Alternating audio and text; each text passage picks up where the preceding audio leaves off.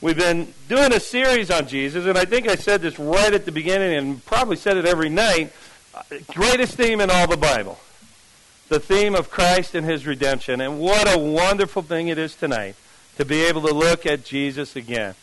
We saw him the first night, Jesus the good son. Second night, Jesus the carpenter.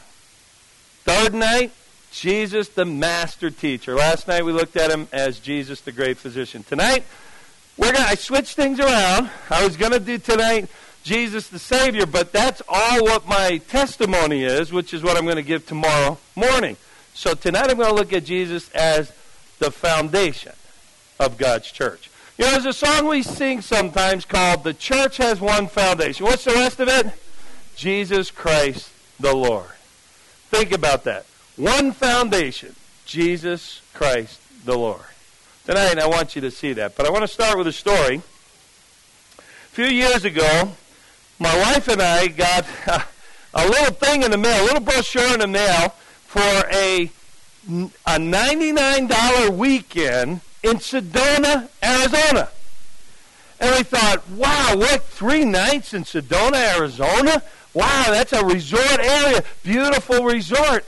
So how could you go wrong for $99? That's like $33 a night. Can't beat that at a resort. So I said, okay, let's do it. But there was a little hitch to it. A 90 minute presentation. Now, you know where I'm going with this, right? So we went, we went to this presentation, and, and I said, let's get the presentation over with first so we can enjoy our weekend.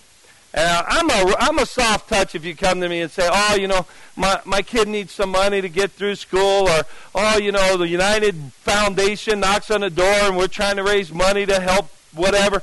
But if you try to sell me something, good luck.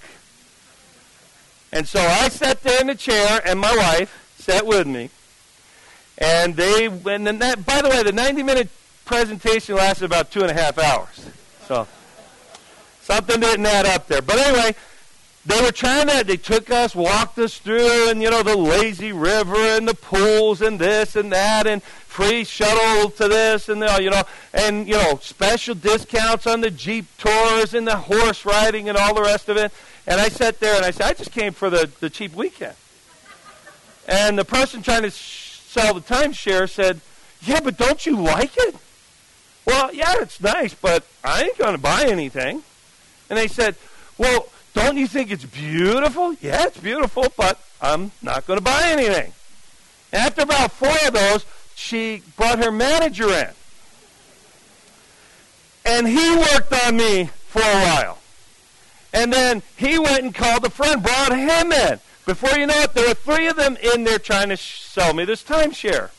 I said, I'm not going to buy it. Well, why not? I said, well, it's nice and everything, but I'm just not interested. They wanted me to give them an answer. Then they came up with this is if you ever go do a timeshare thing, this is their last resort. They pull out a book and said, well, you know, you don't have to come to Sedona every year. You can go anywhere you want in the world for just a hundred dollar change fee. So they hand me this book, and I'm going through it. Some beautiful. What do you consider the greatest vacation place on earth? Oh, I love Hawaii. I've been there a couple times. I love Hawaii. Well, Hawaii's in here. Wouldn't you want to buy it just to go to Hawaii? No. Well, well, where would you, if you could be any place, in, what do you consider the greatest place on earth? I bet we have it. And I said, I consider the greatest place on earth the church. Because that's where Jesus is. You know what that timeshare lady did? She dropped her jaw and she said, Here's some free coupons, sir. Have a nice day. How do you beat that? What do you consider the greatest place on earth? I'm going to take you to a Bible verse tonight that explains where the greatest place on earth is. You have your Bible, look at Mark chapter 2. Very first verse. I'm going to tell you this passage is also in Matthew 9, Luke 5, in case you want to do a comparison sometime. But we'll take it from the Luke version. And we're going to read verses 1 to 12. And again, he, who's the he? Jesus, entered Capernaum after some days, and it was heard that he was in the house. Immediately many gathered together, so that there was no longer room to receive them, not even near the door. And he preached the word to them. Then they came to him, bringing a paralytic who was carried by four men. And when they could not come near him because of the crowd, they uncovered the roof where he was lying. Or, excuse me, where he was. So when they had broken through, they let down the bed on which the paralytic was lying. When Jesus saw their faith, he said to the paralytic, Son, your sins are forgiven you.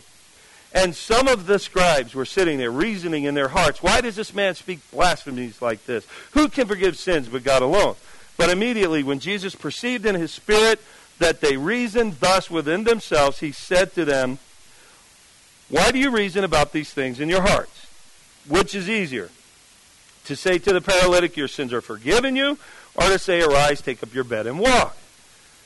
Notice the next line. But that you may know that the Son of Man has power on earth to forgive sins, he said to the paralytic, I say to you, take, your, take up your bed and go to your house. Immediately he arose, took up the bed, and went out in the presence of them all, so that all were amazed and glorified God, saying, We never saw anything like this.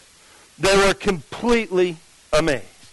We go back to the first verse, and it says that Jesus was there. He was preaching in this area known as Capernaum. And while he was there, amazing things happened. But I want you to think about this. Tonight I want you to see the church of God, his church, his remnant church, is still the greatest place on earth to be. Amen? I'm going to share with you five reasons for that. First one is found in verse 1 because Jesus is where? In the house. I love that statement. Now, someone mentioned that the song service leader talked about the town crier. It's interesting when you look at the words there where it says he was reported, or it was reported that he was in the house. In the original King James, I should say in the King James, it says it was noised that he was in the house. And that word, the English word from the Greek, is the same word used that the town criers use. A town crier went out and noised the community that this is what happened. So and so has been deposed. This is our new king. Our baby is born. These are the same words. They were reporting that Jesus was in the house. And guess what happened to the house? It got overfilled. Because people wanted to be where Jesus was. Amen? The foundation of God's church is where Jesus is. The reason why the best place on earth to be is the church is because that's where Jesus is. Amen? I had an experience some years ago. I remember my wife and I, my wife is Cuban. She has a lot of family in Miami. Hurricane Andrew came through and hit Miami. Now, we've had a lot of bad hurricanes since then, Katrina and some of these others that you've heard about. But I want you to think about this. To this day, the NOAA records Hurricane Andrew as the strongest hurricane in history.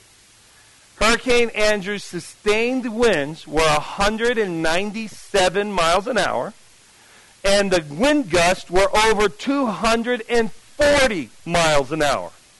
Anyone know what the stall speed of a 747 is? You can launch a 747 from the ground with those type of winds. Think about that. A powerful winds. It came through Miami. Fortunately, Miami wasn't someplace in Panama or Costa Rica that didn't have very, very well built buildings because it leveled Homestead, most of Homestead. It destroyed many homes, and churches were, were, were not exempt. There was a whole area they called Church Road.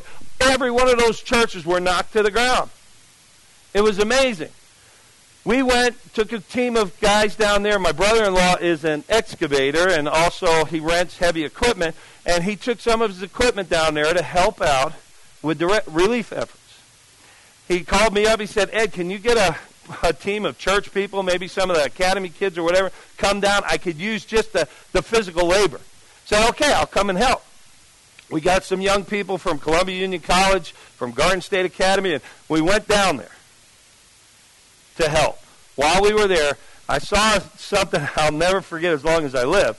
uh, we're going by, you know, as we're flying over, you know, banking into the to Miami there, we, you could see the devastation from the airplane. But I noticed there were some, you know, writings or something. It looked like uh, someone had tagged the houses. Uh, you know, it looked like graffiti. And I'm going, why would someone put graffiti on a house that was level? When it, we got to the ground, I realized what it was. There were numbers. PR, 28, 32, 7891. There were insurance numbers. State Farm, SR, State Farm, Prudential, Allstate, whatever. These were insurance numbers of homes that had hurricane insurance. Now, a lot of them had those numbers on, but many of them didn't. I came across we were, when we're going through working in these houses. I noticed this little kind of looked like a mound of debris standing and a, a, bunch of junk around it. And someone took the spray paint and instead of putting a short insurance number on it, they sprayed this closet. Saved my life. That was interesting. Then a little later on, I saw a house leveled to the ground, and someone took two two by fours and a piece of paneling, drove it into the ground, and put up a makeshift billboard.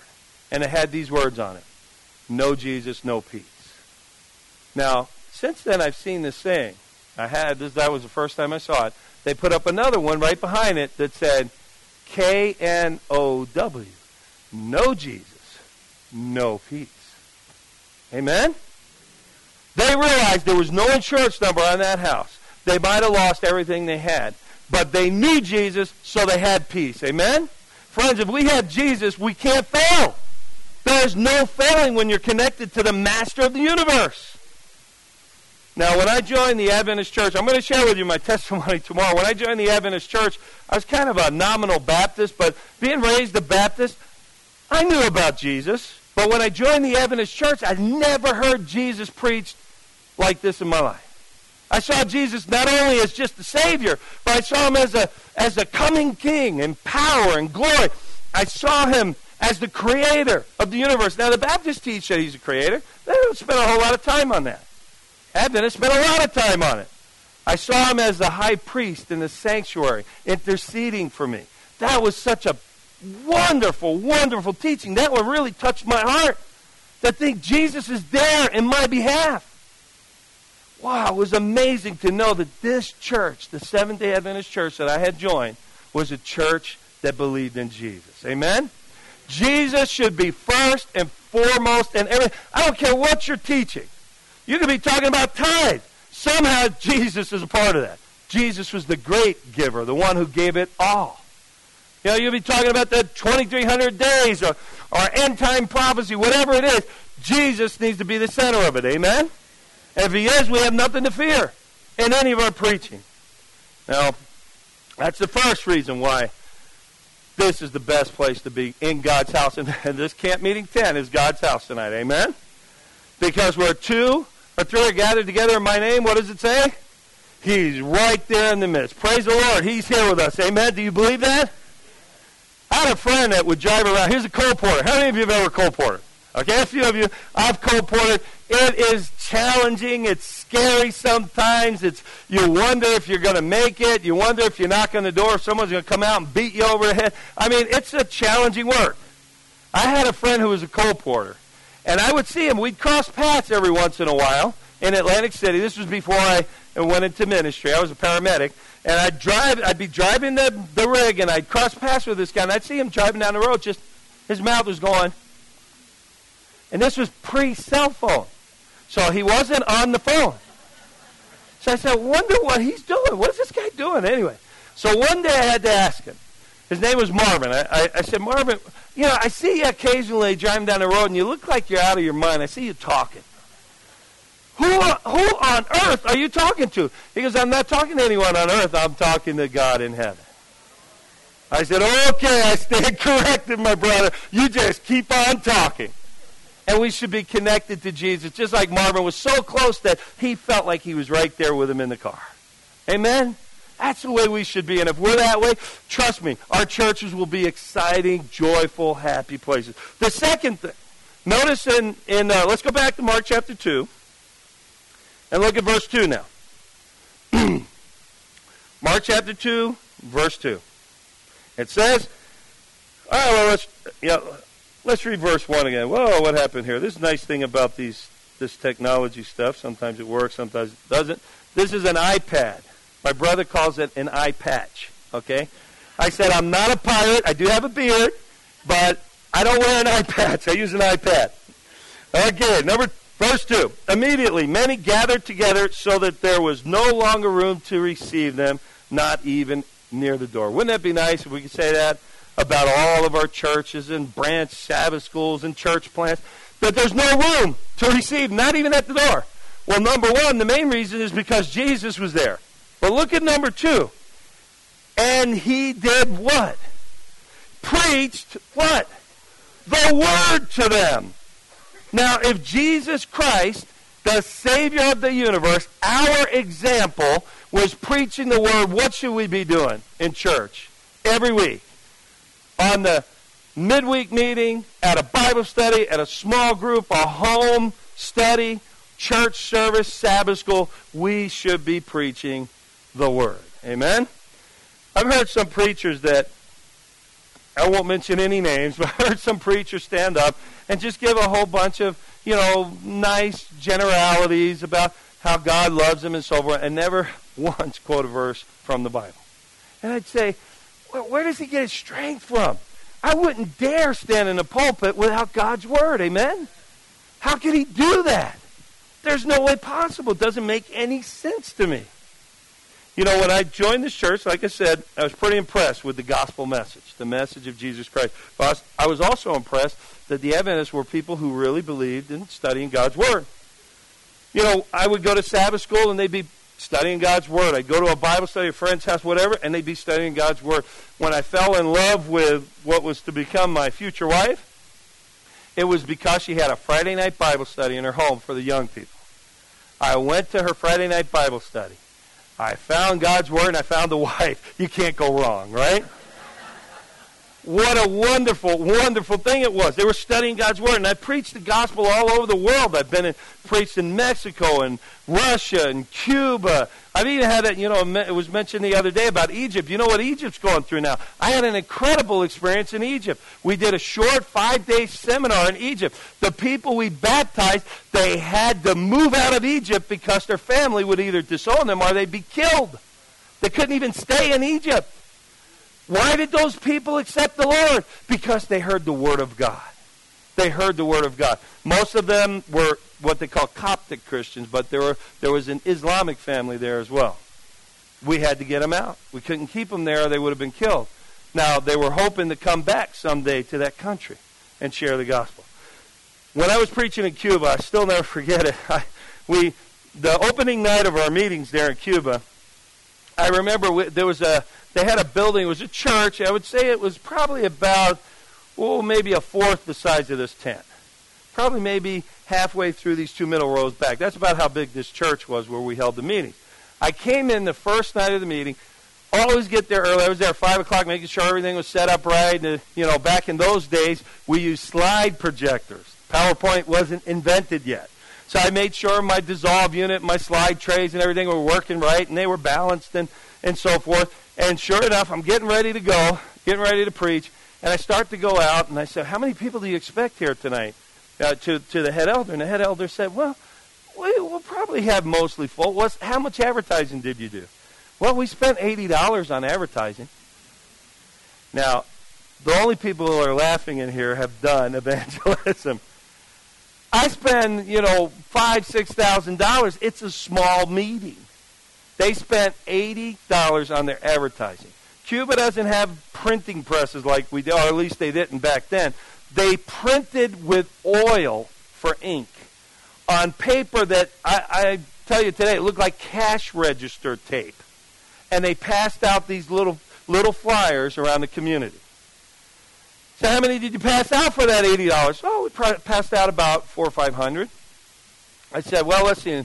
America, we get about one or two per thousand on handbills. They pass out 400. We'll get half a person tonight. You know, I, I was like, we're in trouble. We're dead. The place was packed. They opened the windows. People were looking through the windows. They opened up, you know, they had a little tiny balcony where they had a sound system. They opened the balcony. People were jam packing the balcony, standing room only probably four or five hundred people in a place that seated maybe 250. And I looked around, I could not believe it. I was impressed, and I said, you know, as an evangelist, my first question is, how many of these are visitors? The head elder said, they're all visitors. We told the church members to stay home. I said, are you kidding? He said, yeah, we didn't think they'd fit. Well, he was right. They wouldn't have fit in that room. I said, have mercy. I said, what did the little track say that you passed out? Come hear the Bible. That's all it said. There are people in our world thirsting for God's Word. Amen? The second reason why this is still the best place to be is because God's Word is taught here. I remember when I taught at Garden State Academy, I was the Bible teacher slash chaplain slash basketball coach. Slash, you know, if any of you have ever worked in a boarding academy, it's pretty intense. You are working all the time. And I remember my, you know, my life there was crazy, but I enjoyed it. I had a great time being around those young people. And I remember coming to class one day, and I was going to talk that day on Christian ethics. And so I started talking about it, and one of the kids said, you know, Elder Keys, uh, um, Professor so and so talked about that in in the because uh, this was one of those days I had like kind of a free day, an extra day. It wasn't part of my lesson plan day, so he said, you know, so and so talked about it in the business class. Oh well, good for him. Okay, well, you know, what haven't we covered? Okay, let's let's cover that twenty three hundred days. I thought I got one there. You know, I'm sure they didn't cover that. Oh, the math teacher covered that one. I said, are kidding? Know, he covered that. I said, all right, well, let's talk about, and I went through creation. Oh, no, no, the science teacher covered that, and so and so. so. I went down the list, and I thought, isn't this wonderful? Our academy that are training our young people, every single class they're talking about the Bible. Amen? I felt so good about that as a young pastor to know that our church believes in God's Word. Now, the third thing, go back to the story there, and in Mark chapter 2. And we'll go from verse 3 through 5. Excuse me. It says, Then they came to him, bringing a paralytic, man who was paralyzed, carried by four men. And when they could not come near him because of the crowd, they uncovered the roof where he was. So when they had broken through, they let down the paralytic, or let down the bed on which the paralytic was lying. Now follow me closely. When Jesus saw their faith, he said to the paralytic, Son, you're healed. Okay, now you're reading your Bible. What did he say? Son, your sins are forgiven you. Now, I want you to think about this. I was a paramedic in Atlantic City. Our medic was call sign was Medic Six. I get a call, hypothetically now, I get a call. There's been an accident on the Atlantic City Expressway. You know, four four injuries. Well, what's your estimated time? You know, one minute, 30 seconds. We get out to the accident, see a guy laying on the ground, bleeding to death, and I come up to him and I say, hey, buddy, your sins are forgiven. Have a good day, and I get back in the ring. You know what he would do? He'd say, I want my tax money back, okay? Enough is enough. Or he might, this is Jersey, might grab a switchblade and throw it at me, all right? You want to know something? When he told this man his sins were forgiven him, that's exactly what he needed. I want to share with you. I've been uh, reading Desire of Ages almost every night while we were here. One of my favorite book, other than the Bible. My second favorite book, Desire of Ages. Here's what it says in Desire of Ages, page 267. like the leper, the paralytic had lost all hope of recovery. We talked about the leper last night. His disease was the result, now notice this, the result of a life of sin. Okay? And his sufferings were embittered by remorse. He had longed, uh, excuse me, he had long before appealed to the Pharisees and the doctors, hoping for relief from mental suffering and physical pain. But they coldly pronounced him incurable and abandoned him to the wrath of God. The Pharisees regarded affliction as an evidence of divine displeasure, and they held themselves aloof from the sick and the needy. And yet, often, these very ones who exalted themselves as holy were more guilty than the sufferers they condemned.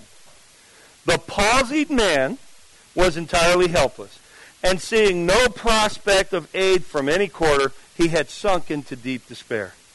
Then he heard of the wonderful works of Jesus. He was told that others as sinful and helpless as he had been healed. Even lepers had been cleansed.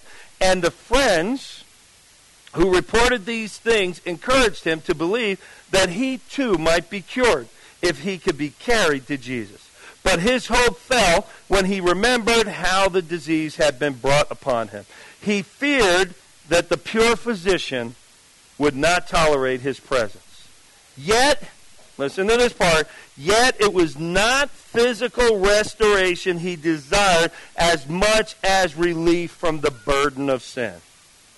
If he could see Jesus and receive the assurance of forgiveness and peace with heaven, he would be content to live or die according to God's will.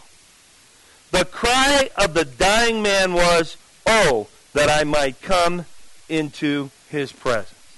Have you ever thought about it? What a beautiful passage. Think about that. All he was interested in was salvation. Yes, he would love to have his legs again and be productive in society.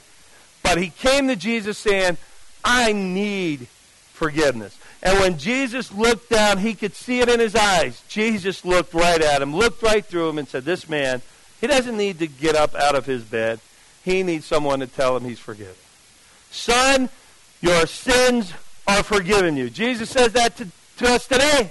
All we have to do is say, Lord, I've fallen, and he's willing to forgive us immediately. Son, daughter, your sins are forgiven you. Amen? When I was preaching there in Cuba, I'm going to continue this Cuba vein for a second. There was a man who came every night. The first night of the meetings, I saw this guy come in the back room, and he looked like an old time mafia guy. I know what mafia guys look like. I'm from Jersey, you know. He came in, and he sat down in the back with this beautiful young lady. You know, she looked like she was probably in her mid 30s, and he looked like he was probably mid 50s, maybe. And I'm thinking, well, daughter, maybe? You know, who knows? If he's a mobster, maybe wife, girlfriend, who knows? So I see him coming in the back, and then one of the leaders of that church call me, calls me aside after the meeting and said, Pastor, we got a real serious problem. What's that? He said, I don't know if you know it. You saw a guy come in in the back and sit in the back in the back corner. Yeah, I saw him. I noticed. Good, well dressed. Looked like, you know, Tony or Guido or Vinny, some of the guys I know from Jersey. Yeah, yeah, he goes, yeah, that's the one. That's the one. I said, okay, so what's the problem? He said, he is a judge.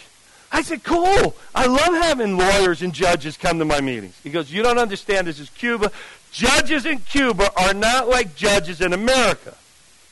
Judges in Cuba are primarily in position to hold the Communist Party line together.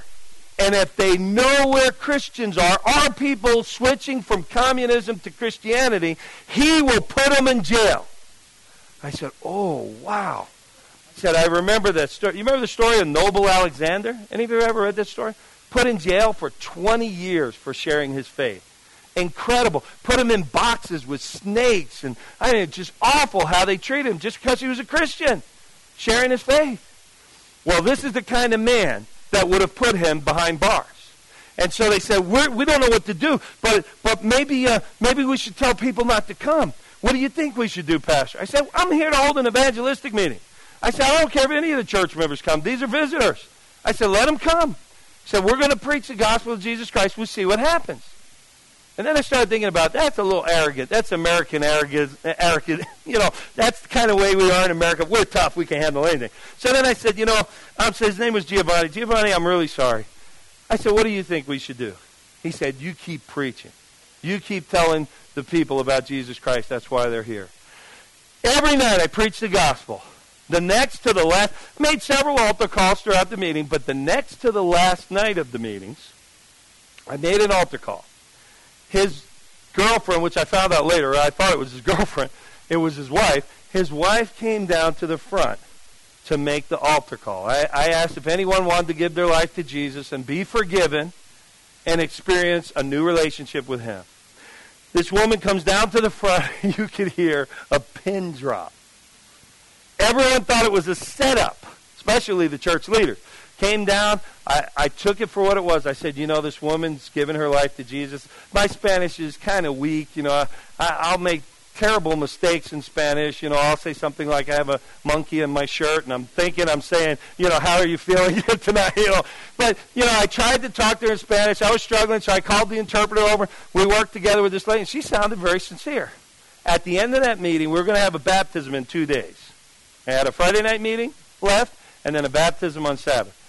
At the end of that meeting, I went and talked to the pastor. His name was Pablo, and Giovanni, the head elder, and a few others. And I said, I said, this lady wants to get baptized. I know she's related to that, that guy you're all afraid of. What do you think we should do? I said, Pastor, um, you know, we're going to have a beautiful baptism here, but I, I'm not sure if we should baptize her. You know, maybe she's just getting baptized so that they could get the names of all the other people who are being baptized. I said, well, okay, well, you know, I'll take your advice, but I think she's sincere. I think she's really given her life to Jesus. And you know what they said? Okay, Pastor, we'll baptize her. We had 104 people scheduled to be baptized on Sabbath. She became number 105. The pastor said, I just have one request of you, Pastor. We'll baptize, you know, we'll get several people, we'll baptize together. But I have one request. You baptize her. I scratched my head and I thought about it.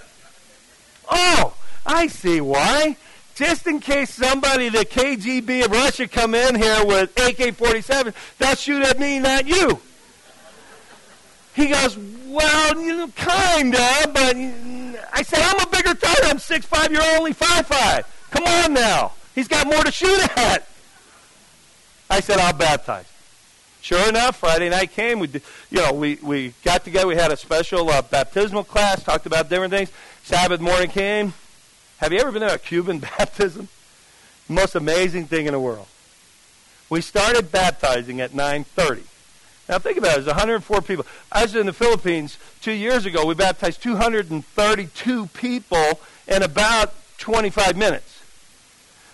We baptized 105 people from 9:30 to 3:30 in the afternoon. Now, here's why. First of all, we were baptizing them two at a time, and every single person that was baptized, they had to have their favorite Bible verse read and a hymn sung. A hundred and five hymns were sang that day. And a hundred and five favorite verses, and some of those favorite verses were like the whole Psalm 91. This was the longest baptism I've ever been involved in in my life. But she was the last one. They decided she was going to be the last one to be baptized. She came in the water. Pastor Pablo stood there. He kind of distanced himself a little bit, not too far. And she came in the water. We put her down in the water, brought her up in the name of the Father, Son, and Holy Spirit. I could hear one person say amen. You know who it was? The judge. Now, I only had one day left in Cuba. I was leaving on Monday. I had Sunday left. I wanted to know what this man was all about. When that baptism was over, I shot straight over to him. I said, I want to congratulate you. Your wife has made the greatest decision of her life. And he looked me in the eye. He goes, Son, I'm a Saul of Tarsus. I said, What? He goes, I know the Bible backwards and forwards. I've read it my whole life. But I've been called by the Communist Party to hold the Communist Party line straight and with an iron hand. He said, but my whole life, I've wanted to give my heart to God. We did not baptize him. I didn't have enough time. But I, I knew that there was another guy coming into that, that town to hold evangelistic meetings. You know, about a month later, he was baptized in that series. Amen? When I asked him, what was it? That touched you in this series? He goes, Well, I knew about the Sabbath. Makes sense. The Sabbath doesn't take a rocket scientist, he said, using English cliches. Doesn't take a rocket scientist, and his English was pretty good.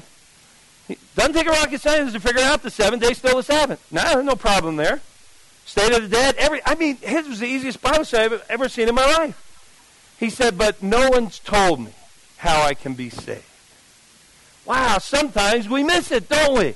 Whatever it is you teach, include salvation. Salvation is the reason. One of the, the third reason why we're, this church is still the greatest place to be. Now, let's go back to the rest of the story. Mark chapter 2. And let's finish it off. We'll start with uh, verse 5 again. When Jesus saw their faith, he said to the paralytic, Son, your sins are forgiven you.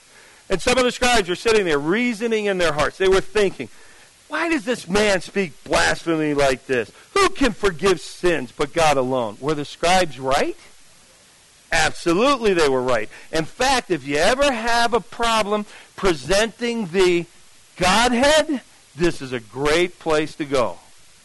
Because either Jesus is a blasphemer or he's God. Amen? And so it says, Who can forgive sins but God alone? But immediately, when Jesus perceived in his spirit that they reasoned thus within themselves, he said to them, Why do you reason about these things in your heart? Which is easier to say to the paralytic, Your sins are forgiven you, or to say, Arise, take up your bed and walk? Which is easier? The scribes thought it was to say, Your sins are forgiven you, or, or to, you know, to, to take up your bed and walk, because they figure it's blasphemy to say your sins are forgiven you. But then Jesus goes on to say, But that you may know that the Son of Man has power on earth to forgive sins, he said to the paralytic, I say to you, Arise, take up your bed and go to your house. Can you imagine what that was like? Everyone in that house crowded in there, seeing this guy get up and walk out. Everyone was amazed. The fourth reason why this is still the best place on earth to be is because healing still takes place here. Amen? God still wants to heal. Talked a little bit about it last night, but there was something, there was a story I was saving just for today. When I was chaplain at Garden State Academy, we had a young guy come to us from South Bronx. Anyone ever been to the Bronx, New York? Well, if you've been to Yankee Stadium, you've been to the Bronx, okay? He came from an area of the Bronx where the police station is known as Fort Apache. Think about this. What, what do people do in a fort? They barricade themselves in to protect themselves. The police were just there to protect themselves. They weren't there to protect the town. This was a very, very tough, tough neighborhood. Came to Garden State Academy. His mother thought, if I don't get him out of here, she was an Adventist. If I don't get him out of here, he's going to get killed. Some gang's going to scoop, scoop him up, and he's going to end up dead. Sent him to the academy. A big, tough kid. I'm 6'5", 280. This kid made me look small. He was the epitome of Shaquille O'Neal. And sure enough, this big kid walks out when we're playing intramural football. Kids would bounce off him like flies. It was hard to get this guy down to the ground. Basketball, no one even tried to box him out. They said, okay, go ahead, Ron. you get the lane free. You know, he was an amazing giant of a young man, only 17 years old. Sure enough, uh, he was a tough guy, too. He really didn't have a desire to follow the Lord. We brought in a week of prayer speaker, guy named Dave Livermore, used to pastor in, in uh, Washington. Dave came in, preached one night. Dave made an altar call. Ron came forward, gave his heart to Jesus. I was so excited. I said, This is great. Then he wanted Bible study so he could be baptized. So we studied the Bible for probably three or four weeks, and he was baptized at the Tranquility Seventh day Adventist Church. Became a part of the New Jersey Conference Church, though, because we didn't, we didn't know exactly where he would end up in church. As it turns out, shortly after his baptism, we were having a bonfire type thing, you know, a campfire, I should say, up on the side of the hill next to the little lake they call uh, Lake Tranquility. And we're up there just having a good time. I'm playing a guitar, we're singing. Principal comes by and he says, Pastor Keys, we need to get these kids back to the dorm. Friday night, it was a Friday night. We need to get these kids back to the dorm so they'll have some energy Sabbath morning. So they'll enjoy themselves for w- worship on Sabbath morning. I said, These are teenagers. They could stay here all night and walk to church Sabbath morning. They'll still be awake. Teenagers have all kinds of energy. He said, Pastor Keys. I said, okay, okay, okay.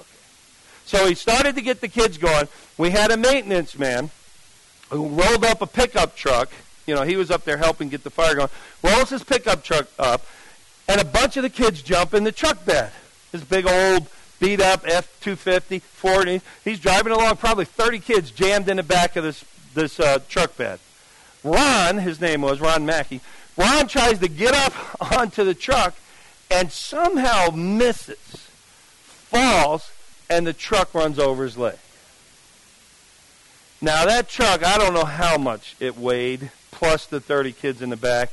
Ron, who I never heard make a peep, even you know when kids would you know hit him over the head trying to tackle him in a football game, all of a sudden was writhing and screaming in pain.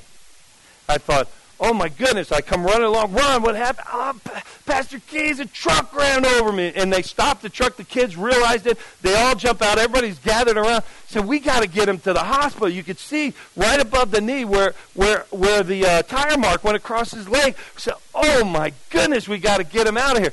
So sure enough, uh, there was another guy, science teacher. He rolls up with his station wagon, folds the back seats down. We put Ron in the back seat. I crawl in the back seat with him.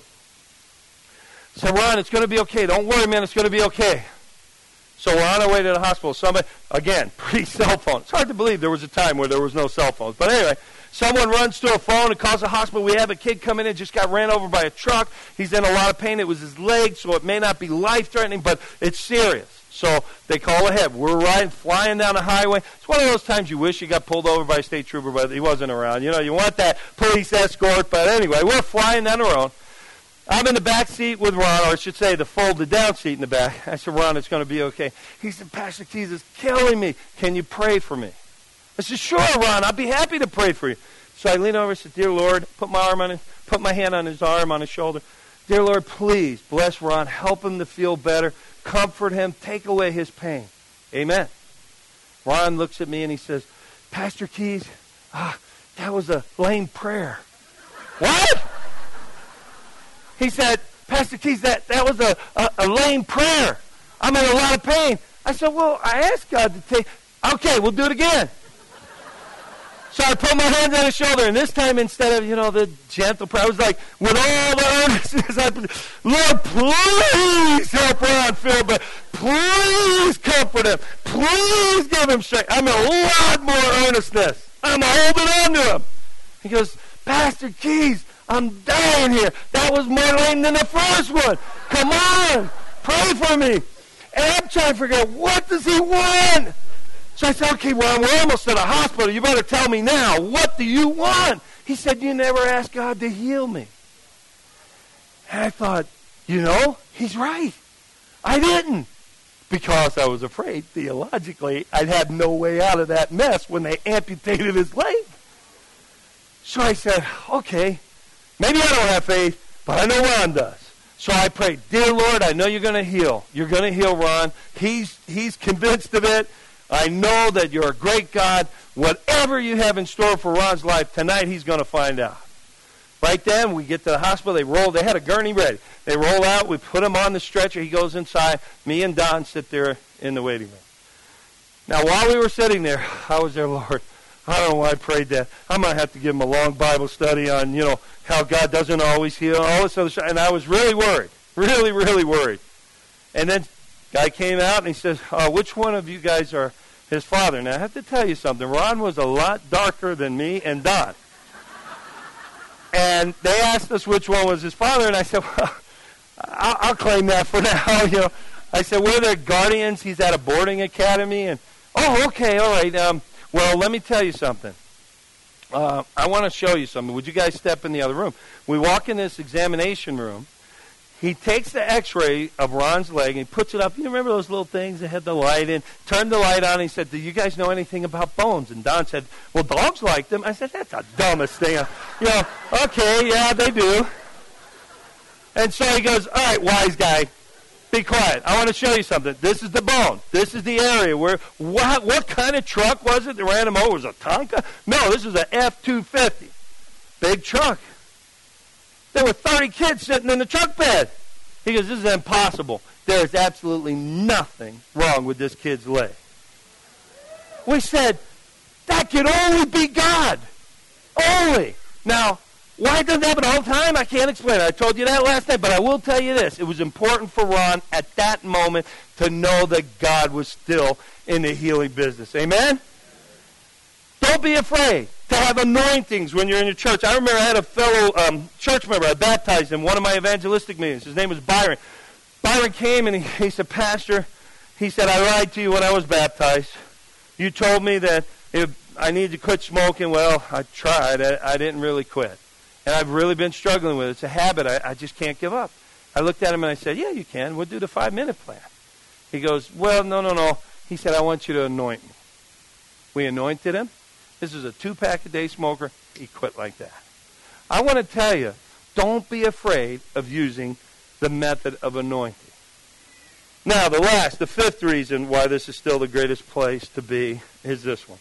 Mark chapter 2, verse 5 says, When Jesus saw their what? Faith. He said, Son, your sins are forgiven you. When he saw their faith, it didn't say when he saw his faith. Whose faith was he talking about?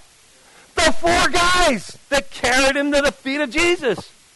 Do we have and live the kind of life that's filled with faith that we're bringing people to Jesus? That's the life of faith. Amen?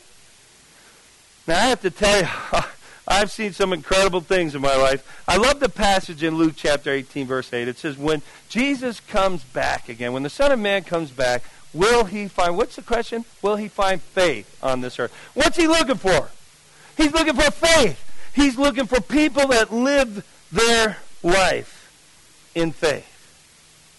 I to share with you a story. I was about 12, 13 years old, running around the streets of Jersey City, New Jersey and we're just running around one day and we come across this series of garage roofs. Now, in, in the city, most of you know, in the big cities, it's very difficult to find parking. You have garages that you you know you'll pay a certain amount of money to park your car for a month, or maybe lease it for a year. The garages sometimes are nowhere close to where the apartment or house is. And sure enough, we saw a series of these garage roofs, about 20 of them. And we looked up there and said, wow, that's pretty cool. Wouldn't it be fun if we could get up on those roofs and jump from roof to roof to roof? You know, that's what city kids think. You know, we have a dysfunction with our brains. And so we think, okay, let's get up there. We walk on the very last roof, or you could say the first roof, had a fence connected to it. A tall fence on the side said, There we go. We climb up the fence and we all shimmy up onto the roof, and there's about 10 of us, and we're running around playing a game we called rooftop tag. Now, I don't recommend this at home, by the way. This is not for the, for the viewing audience. Don't try this at home. We're up there playing tag and just having a good time, and then one of the officers of our neighborhood, someone who's walking a beat, comes by and yells, What are you kids doing up on that roof? We look down and we see it's Officer O'Hara. Now, I don't know why, but all the Italians became mobsters. All the Irish became cops. I don't know. Is there like a feud between Ireland and, you know? But anyway, he was a cop, and most of them were cops. And sure enough, he looks up there. Boys, I know where you live. I'm going to lock you up if you don't get off that roof. And one of the kids, are one of those smart New Jersey wise guys, says, we dare to come up and get us. I thought, what a nutcase. If that big old Irish guy gets up here, kill us. So we were thinking, we don't have anything to throw at him. We don't. What? How are we going to keep him down? He finds the same fence and he starts climbing up the fence. He gets to the roof, and I think if he could do one pull up with that massive body, he'd kill us all with one finger. And sure enough, he pulls himself up to the roof, and we're looking, now what do we do? And then we all looked at who was the moron that challenged, that dared him. So we're about to throw him to Officer O'Hara, and we said, wait a second, let's go that way. So we start running, and the roofs were probably eh, maybe five feet apart. Easy jump, but when you're up 20 feet, it looks high. So we jump from roof to roof to roof to roof to roof to roof. We get to the last roof, then we look down. There's no fence. We're either going to have to jump or we're going to get eaten alive by this cop. We look back and he's stepping across. He's not even jumping. And we said, okay, this is going to hurt, but let's jump. And just about every one of us jumped at the same time. We kind of piled into each other. And we start running, and we hear from the roof, help, help. We look back, and little Jimmy Freeman's up on the roof. We called him Tiny, a little tiny kid. Jimmy, get off the roof. The cop's going to get you. I can't do it. I can't. Just leave me here. I'll just die. I was like, Jimmy, jump. He wasn't moving. He was frozen to the side of that roof. We're like, you got to do it. And then one of the kids in our little gang rebel says, leave him there, Eddie, let's go. So we start to run. And then someone else in the gang says, if we leave him there, he'll rat us all out. Okay, let's get back. So we run back. Jimmy, jump, we'll catch you. I don't trust you. Come on, Jimmy's right behind you. And all of this happened within a space of about 30 seconds. So we made one of those, and I was not raised in Adventist, but we learned how to do acro. We made one of those pyramids, and someone got up there, and we tried to pull him off the roof, and he wouldn't go. And then finally, someone grabbed him by him. Would you go if I hold your hand? And Jimmy said, okay. And he climbed down the pyramid, and we ran away as Officer O'Hara thought he had us all. Got to the edge of the roof. Come back, you kids. I'll get you next time. It was like a bad movie. And we ran away. And I thought about that. And I still think about it today. How many people, neighbors, friends, co-workers, are just looking for someone to have enough faith to take them by the hand and say, hey, I've been over that road before. I can help you. You've had a disease that maybe they're struggling with, or maybe you've gone through a divorce, or you've had a friend, you've had a death in your life that has been tragic and traumatic, and they're going through something similar. They're just looking for someone to say, will you go with me? Can I take your hand? We'll go together.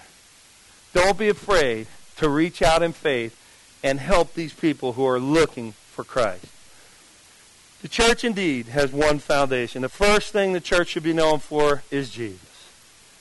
Should be known as a church that preaches the Word of God. It should be known, known as a place where people can find salvation easily, where healing takes place, but it should also be a place where great faith takes place.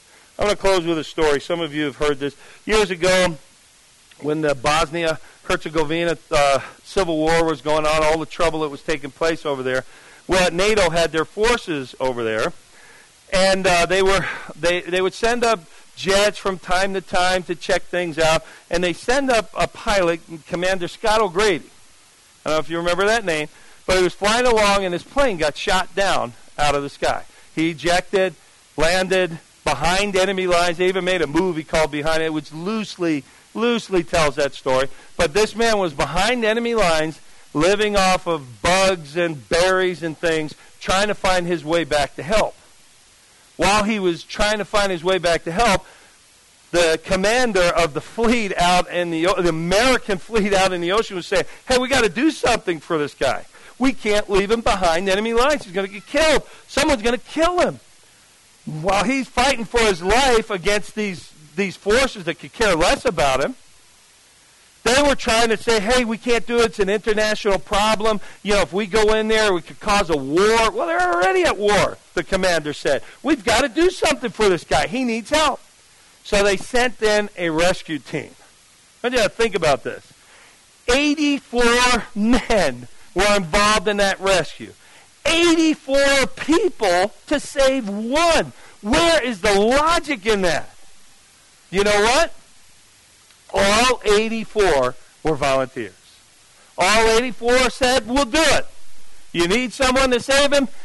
Pick me. Just like Isaiah, here I am, send me. I'll do it. I'll go in and save this guy's life. Their motto, kind of like the Coast Guard, we have to go out. We don't necessarily have to come back, but we're going to go save this guy. Now, think about it. Willing to die to save their fellow man. Are we willing to give it everything we have to save our fellow man? Help them find safety, happiness, joy in Jesus. Sometimes, compared to some of the organizations that do life saving, we look puny as a church, and we shouldn't, because our church is founded on the lifesaver himself. Amen? I want to close with a text. You have your Bible. Read along with me. This comes from it's the second John 3:16. So it comes from the first letter of John, chapter 3, verse 16. I always tell my kids there are two John 3:16, for God so loved the world, but this one this one has the second part of it, our response to it. First John chapter 3 verse 16 says this.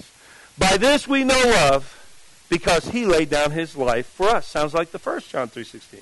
But then it goes on to say, and we also ought to lay down our lives for the brethren. Amen?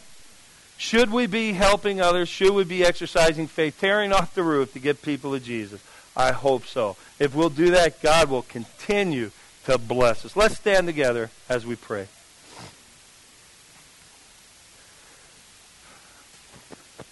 Our gracious Father in heaven, tonight we want to thank you first and foremost that Jesus is the reason for this church.